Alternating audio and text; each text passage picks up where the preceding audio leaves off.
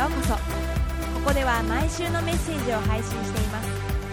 ジーザスセンターの詳しい情報はジーザスセンタージャパン .com をチェックしてください。えーあるですね紳士があのスーツを、まね、あ身にまとってそして、えー大都会の、ね、ど真ん中のあの銀行に来てねあのこう言ったそうです。窓口ですいませんお金を借りたいんですけど。こう言ったんです。見るからにその方ね、まあ、ビジネスマン何か会社の代表をしてらっしゃる方かもしれない。そう思って銀行員はちょっと待ってください。こちらまで、えー来てくださいって言ってね違う窓口に、えー通したんです。で、えー融資の担当の人が行くんですけれども、まあ、見たことがない人なんですよね。そしたらその方が紳士がこう言ったんです。すいませんお金を貸してください。1万円貸してください。ってこう言ったんです。1万円？うちに口座はありますか？いや口座はありません。そうですか。でも銀行としても見ず知らずの人に、えーお金を貸すことは難しいわけです。そうその方に説明するとそうですか。そしたらあの外にある車を担保にしてください。こう言ったんです。その指さすその先を銀行員が見るとなんとカピカのロールスロイスが置いてあったんです。それを見て銀行の担当者はお客様あの車が担保でしたら1000万円でもお貸しできるんですけれどもそう言ったんです。そうするとその紳士はいや1万円でいい。1週間で返す。ちゃんと利子もつけて返すのでそれだけ貸してください。こう言ったんです。わかりました。と言って、まあ、そのお金を貸すわけです。で1週間です。でもですね銀行員は気が気じゃないわけです。目の前にその黒塗りの車が止まってます。その車がどうにかなってしまったらね、大変です。盗まれてしまったり壊されてしまった。あの車の近くに監視カメラをつけろ。そして誰かがあれを24時間見張っていなさい。24時間見張るんです、ね、そして1週間経った時に車を見てみると埃がかぶってます、ね、埃がかぶってたらまずいだろう。そう言ってその洗車をしっかりとしてそしてその紳士がまた来るわけです。でその紳士を待っているとその方が来るんですね。そうするとその方はしっかりと1万円に利子をつけて1万300円返してくれたんです。そしてこう言ったそうです。ありがとうございました。すごくいいハワイの旅でした。そう言ってその車を乗ってった。そうなんです。さあこの話ですけれども初めに聞くとですね紳士が銀行から車を担保に1万円借りた話です。でも最後の一言聞くとそうではなかったみたいですよね。これは裏を返すとどういう話だったかというとその紳士がハワイに行くために大都会で素晴らしい24時間監視体制が整っている駐車場を見つけたって話なんです。なんと駐車料金は300円です。1万円の利子の300円ですよね。あの素晴らしいと思いません、だって300円で大都会でですよ、ね。あの24時間監視してくれて洗車もしてくれるんですからね。でも逆に言えばその銀行に対してその、ね、いくらお金を持っていたとしても銀行に300円で1週間止めてもいいですか？車を。言ったら絶対にノーです。さすがやり手のビジネスマンですね。頭の回転が違います。キレが違いますよね。あの外で見えていることと真意は違っていたということという話ですね。実は今日の私たちこの箇所を見てみると外で見えていることと、ね、中身が違っていたという話なんです。先週の箇所はどういう箇所だったかというとまあ、あの少し遡ってイエス・キリストが十字架にかかり40日の間弟子たちに現れて確かな証拠を残されて天に上げられる。そして父の約束を待ちなさいと弟子たちに、言います。その父の約束が実際に下ったわけですよね。そうすると最後に何て言ってたかというと人々は酔っているように見えたって書いてあるんです、ね、でもその弟子たちは精霊に満たされて酔っ払っていたわけじゃないんです。精霊がその時与える自由によって平安によって喜びによって彼らは御言葉を語ったり神様の素晴らしさを語ったりそして時には歌あ時っていうかその中にはね、え、賛美を歌っている人もいたかもしれない、ね、またもう喜びのあまり踊っている人もいたかもしれない。それが外から見たら酔っ払っているように見えたんです。だから今日の箇所でペテロのメッセージが始まるんです。ペテロは、まあ、十二弟子の、ね、中のリーダー格でしたから彼はこう言ったんです。14節を見ると声を張り上げてって言いますからね。そこにたくさんの人がいたわけです。そこでみんなにメッセージしたんです。どのぐらいの人がいたと思いますか？あの当時は祭りの時期だったわけですよね。あの先週も学びましたけどね収穫祭の時でした。たくさんの人がいたんです。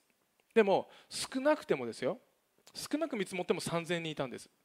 なぜかというとこの今日今日の箇所か今日はペテロのメッセージ1ってありますけれどもこのペテロのメッセージがいくつかこれから続いていきます。メッセージシリーズでね。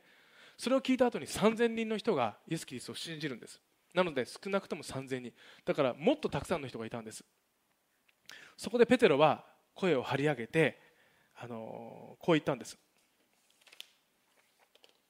今は朝の9時ですからあなた方の思っているようにこの人たちは酔っているのではありません。ってこう言ったんです、この時朝の9時だったんです。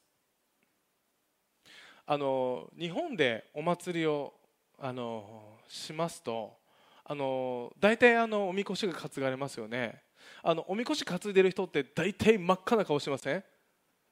重くて大変で真っ赤なんじゃないんです。もうみんな酔ってるんです。朝からずっとね飲んでて。夜にはもう出来もう出来上がるのを通り越してるんでしょうね。酔っ払ってるんです。日本の祭りってそういう感じですよね。あのユダヤ人の祭りは朝からお祭りがあっても飲みません。その週間その祭りの週に飲まない人もいます。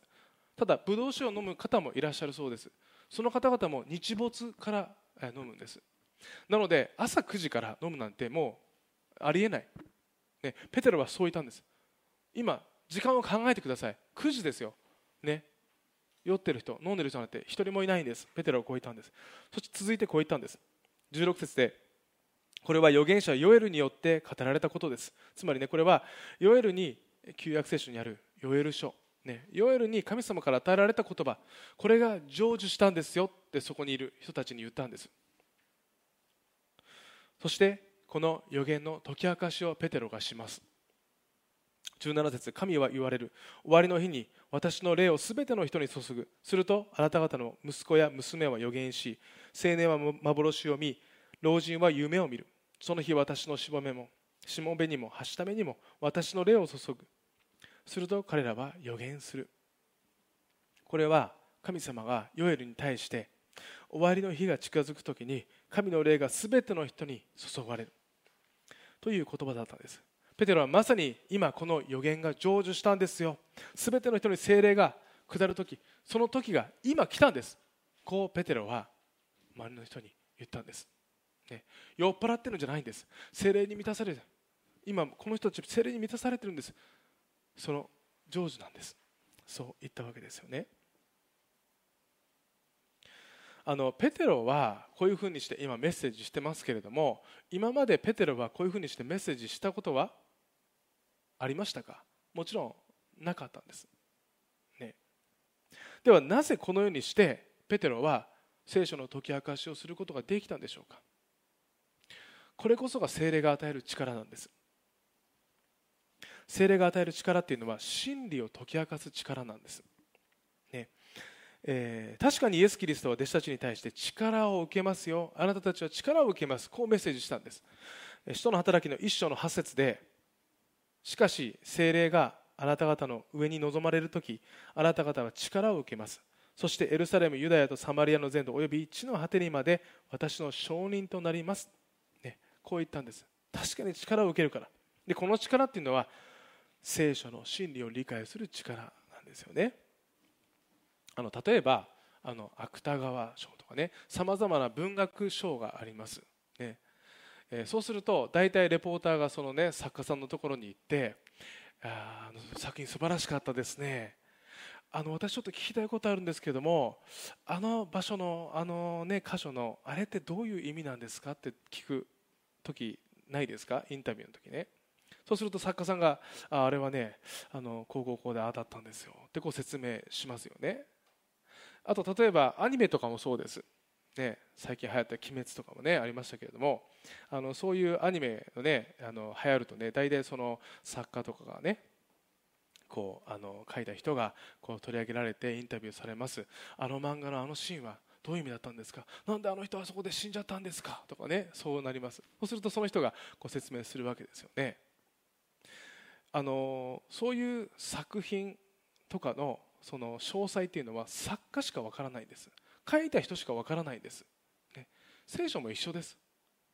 聖書の本当の意味を知るには神様しか神様に聞くしかないんです、ね、なぜかというとこの聖書の言葉すべては神様が書いた言葉なんです。著者は神様です。作者は神様なんです。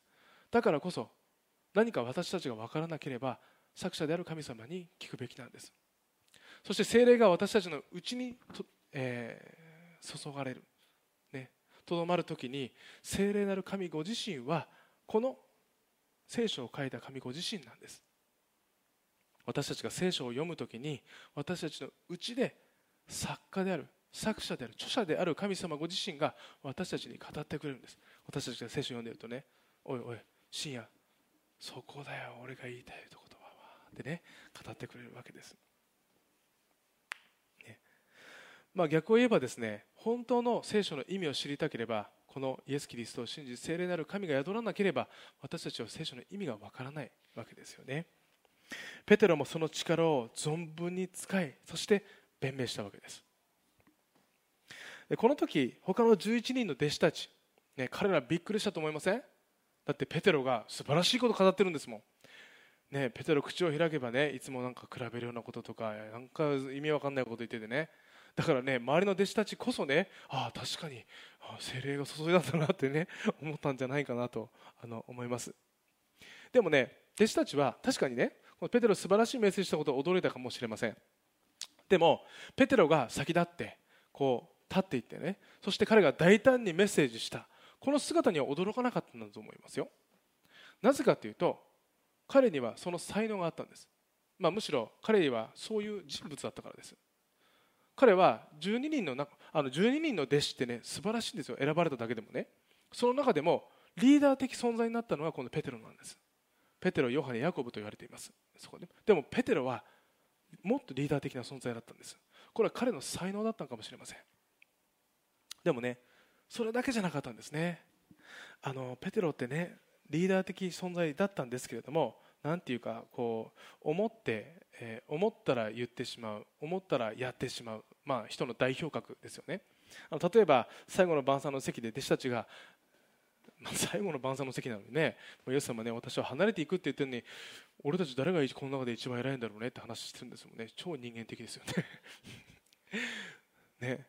そこでもう俺は俺だ俺だ俺だってねなっただと思いますよそしたらねイエス様がねうんうんって言ったんですよでねうんあペテロって言ったんですねペテロはねそんな話をしてる時に自分が呼ばれたからねイエス様俺俺のこと選んでくれたのかな？ペテロあなたはこの中で一番だよって言われるのかなって思ったんだと思います。ね、何ですかイエス様？そう言ったらねペテロにイエス様こう言ったんです。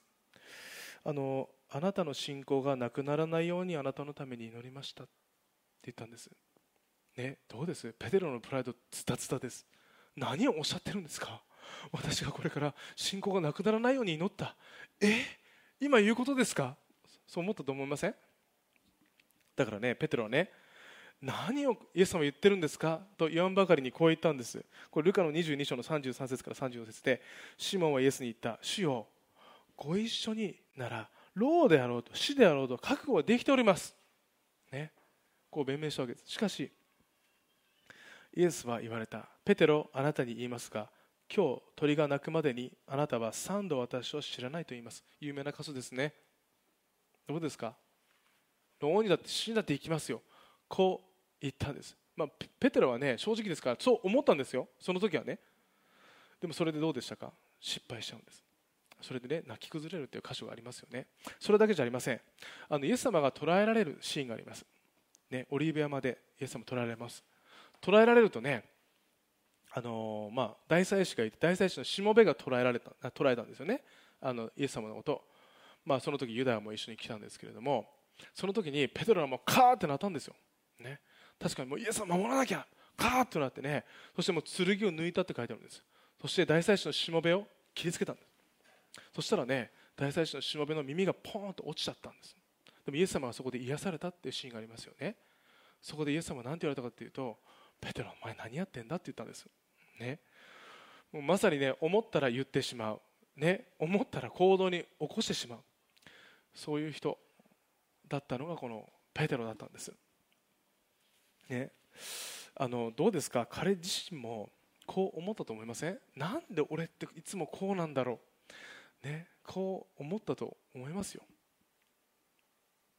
でもねペテロはこの与えられていたこのペテロの性格っていうのはおそらく神様からのギフトだったんです。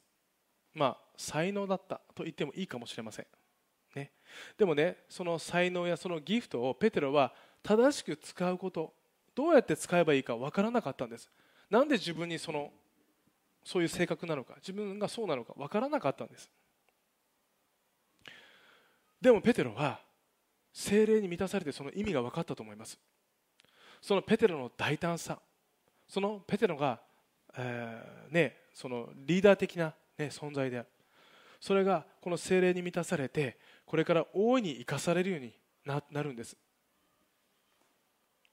なぜかというとペテロはこの使徒の働きこのこの今日の箇所以降使徒の働きを見ていくと彼はヨーロッパに出ていく、まあ、聖書をこの代表するね大伝道師の一人なんです、ね、この使徒の働きを見ていくと初めと、えー、半ばからこの初めはね一人の人にフォーカスがある、えー、半ばから今度は最後にかけて一人の人にフォーカスがある。この二人の人にフォーカスが置かれているんです。一人がこのペテロなんです。そして後半から最後にかけてはパウロです。ね、ペテロは精霊に満たされてそして大胆に語ったんです。その時初めて自分の大胆さにがこれは神様から与えられたギフトだって理解したでしょうね。それからもどこに行ってもペテロは語るんです。おこれは語るべき時だ時だね。思ったのはパッて語るんです、ね、でもそれによってたくさんの人がイエス・キリストの福音を知っていたんです。私たちも個人個人性格や才能が違います。全く違うギフトが与えられています、ね、時にはね自分のその、えー、性格によって悩まされたこともあるかもしれません。なんで自分はこういう才能なのかな？なんで自分はいつもこうなんだろう？そう思ったこともあるかもしれません。でもね安心してください。それも神様が与えてくださったギフトなんです。そして私たちがイエス・キリストを信じるときに聖霊なる神が宿ってくださるんです。その聖霊なる神がうちで働いてその私たち自身が持っているギフトや性格の意味を知っていくんです、ね、でももちろん聖霊なる神が私たち自身を正してくれる、えー、そういうところもあるかもしれません。でも私たちのギフトの使い方、ね、性格はなぜこうなのかそれをもね神様に聞いてみてください。そしたらねそれはこうだからだよ。その大胆さはいやその消極的さはこうだからだよ、ね、そう教えてくれるんです。私たちが真理を知っていくときにそれがね全て用いられていくということですよね。あのイエス様もヨハネの福音書の8章の31節から32節でこう言いました。もしあなた方が私の言葉にとどまるならあなた方は本当に私の弟子です。そしてあなた方は真理を知り真理はあなた方を自由にします。私たちが真理を知るときにイエス・キリストにある真理を知るときに精霊が宿るときにその真理自体が自由にしてくれるんです、ね、その私たち自身を教えてくれるんです。そして私自身を自由にしてくれる。あの僕のねアメリカの知り合いで今牧師してるやつがいるんですけれどもあのね彼めちゃくちゃ面白いんですけどね。なんかペテロって聞くと彼はいつも思い出すんですよ。もうステージに立ったらねもうね右往左往しながら一生懸命語るんですけどずっと同じこと言うんですよイエス様を信じてって、ね、ずっと熱く言うんですけどね。あのね彼ねあの普通いやあの普通に話しててもすごい熱いんですよ。でね彼小さい時からそうなんですって。で彼公立の学校に行ってたんですけれどもあのうるさい。すっごいうるさい。で話すのがなまあ好き。もう思い立ったらずっと話してる。ね。でねあのそのある担任に小さい時にこう言われたんですって。そんなに話すの好きだったら牧師になればって言われたんですって。ね。週に一度みんなの前で話せるじゃないってこういうこれまあ冗談で言われたんですよ。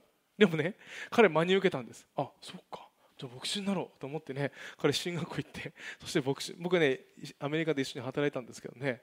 彼面白い。彼ね彼自身も今ね新しい教会を作ってあのそこにたくさんのね人が今あの集ってますけれどもね。あの、まあ、本当にね彼彼もなんで自分こう話すのかなって、ね、思って牧師になればいいんだそう思ったんですよね。あとねあの私あの知り合いのミュージシャンでね両親がシンガポール出身の、まあ、見た目はねアメリカ人なんですけどね。あのミュージシャンがいたんです。トロンボーン吹いてたんですけどね。彼あの目つぶって聞いてたらあの英語を聞いたらねもうアジア人だと思えない。あの、まあ、もちろんアジア人だけれども、まあ、2世でねあのアメリカで生まれてますからもうアメリカ人としか、まあ、聞こえないような英語素晴らしい、ね、普通に流暢な英語なんです。彼小さい時にあのアジア人っていう、まあ、ちょっと差別も受けたんですよね。でも彼は、まあ、勉強も少しできたしあとは何何せ音楽ができたんです。で音楽で大学に行って、えー、そして、えー、就職しようと思ったんですけど、まあ、彼はオーケストラに入って普通に就職してたんです。でいつも小さい時は自分を励ましてくれたこの音楽ですよね。それがもうあんまりこう音楽弾かなくなってきてしまったんですね。でも彼は教会に行っていて教会のオーケストラに入ってたんです。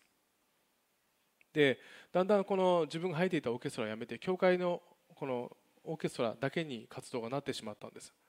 で自分はもうあの音楽の、ね、この才能というのは、まあ、あの将来使うものじゃないのかなって思いながらも、まあ、仕事をしながら一生懸命教会でオーケストラ弾いていたわけですよね。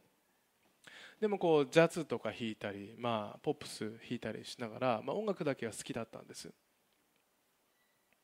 である時にあのアメリカのあの軍のあの音楽団あのアメリカ軍楽だ軍楽隊っていう、えー、言うんですけれどもで、えー、彼はそれを受けたんです。あのアメリカ軍のオーケストラってあのめちゃくちゃレベル高いんですよ。普通の人がなろうと思ってもなれないんです。普通の街のオーケストラよりも全然あの高いんです。ダメ元で彼トロンボーンで受けたんです。そしたらねなんとそれに受かってしまったんです。そして彼仕事も辞めて軍に入っていたんです。でね彼僕その受かった時にねあの彼と一緒にいたんですけどねあのね彼こう言ってたこう言ってたんです。神様の計画はこれだったんだって。で今まで続けていてよかったって。Thank you Jesus ってね彼言ってました、ね、私たちがこの神様と共に歩んでいく時にねこの作者である神様と歩んでいく時に作品としての作品としての意味が私たち分かるわけですよね。だからね私たちは聖霊なる神と共にねいつも歩んでいくべきです。さてこの最後はですね今日はですね、えっと、ヨエル書の言葉をねちょっと見ていきたいと思うんですけれどもこれは私たちにとって全ての人にとってねこれグッドニュースなんです。これ何て言っているかというと17節から19節で、老若男女階級を超えて性別を超えて全ての人の上に神の霊が注がれるってえいう予言なんですよね。これはイエス・キリストの福音は全ての人に注がれるっていうことを言い表しているわけです。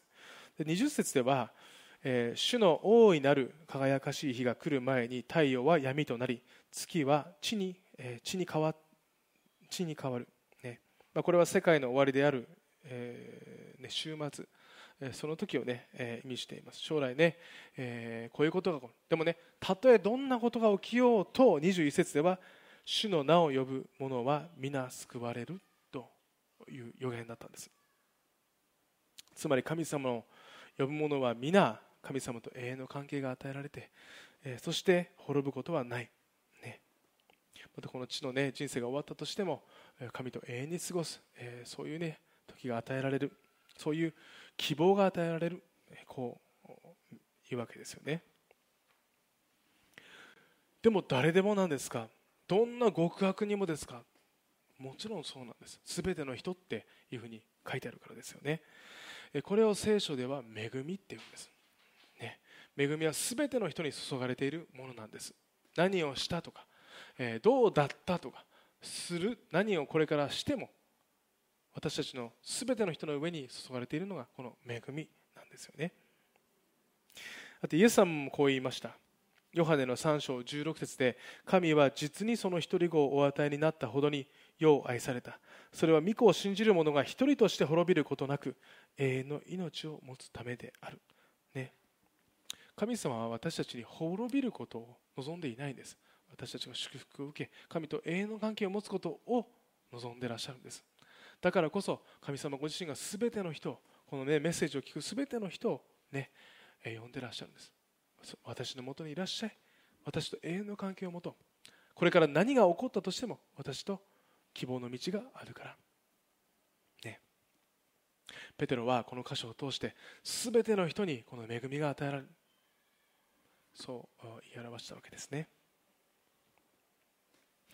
1898年アメリカでのことです。ウィスコンシン州というところがありますけれどもそこのホテルの一室で起こったことです。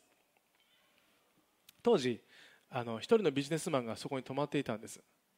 であのあともう一人そこに相部あの相部屋でいいですか？ちょっと安くしますから、ね、そう言われたんであいいですよ。ってね。あともう一人ビジネスマンがそこに泊まったんです。で2人のビジネスマンはそこでね少しこうあの初めまして、ね、そういう話をしてタイムの話。で夜が来てで就寝しようとしたんですね。1人のビジネスマンがあのクリスチャンだったんです。で彼はいつもねもう寝る前に祈って聖書を読むそういう習慣が彼にはあったんです。それで彼はね祈っていたんです。で聖書を読んでいたんです。そうするとね一緒に泊まっていてビジネスマンが「あすいません」って言ったんです。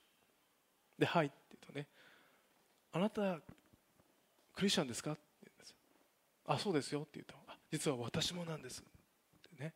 で2人ともクリスチャンだったんです。そして「あそうなんですか」そこからね話に花が咲いてお互いのことを話したんです。そしてお互いが祈り合ったんです。ね。お互いを神様が祝福してくださるように祈ったんです。そしてね彼らは祈った後にこう話したんですって。私たちみたいなビジネスマンがこの聖書の神を知るべきだ、ね、全ての人が知るべきだ。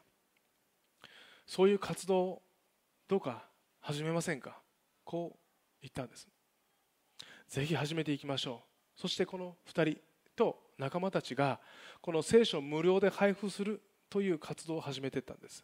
その団体はですね旧約聖書にいるギデオンという獅子の名前が使われてギデオン聖書協会、と、えー、日本国際ギデオン協会とかありますけれどもギデオン協会っていうね聖書を無料で配布するっていう、ね、団体を作ったんです。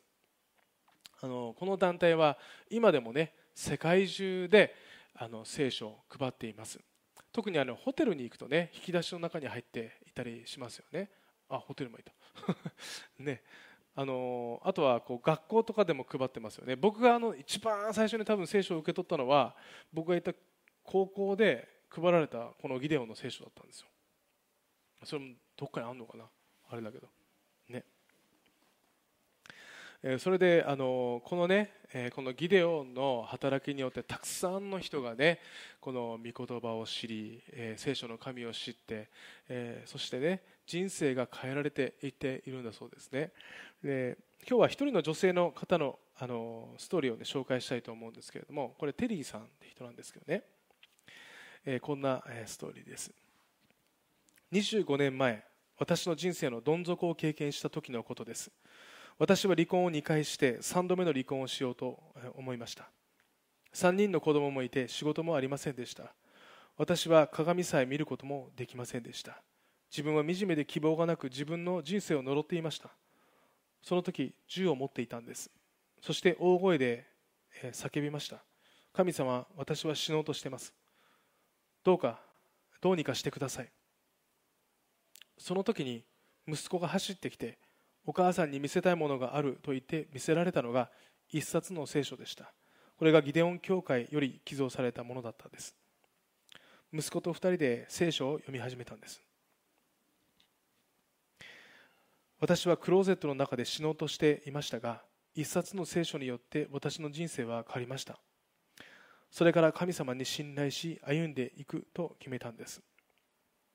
それから郵便局で働き始め2003年 Union State Officer の大きなミーティングがあったんです。この Union State Officer というのは、まあ、あのそのリーダーですよね。このリーダーのミーティングがあった。その時にグレッグという男性に会いました。2人で話していると彼が人生の悩みを打ち明け相談に乗っていました。私は神様はあなたのすべての問題と困難を解決してくださるのよ。そして助けてくださり死の向こう側に天国という希望も与えてくださるの。と伝え一緒に聖書を読むと彼は私もその神様を信じたいと言ってそこで神そこで彼は神を信じイエス・キリストを救い主として信じました。彼とはその後また来年お会いしましょうと言って別れました。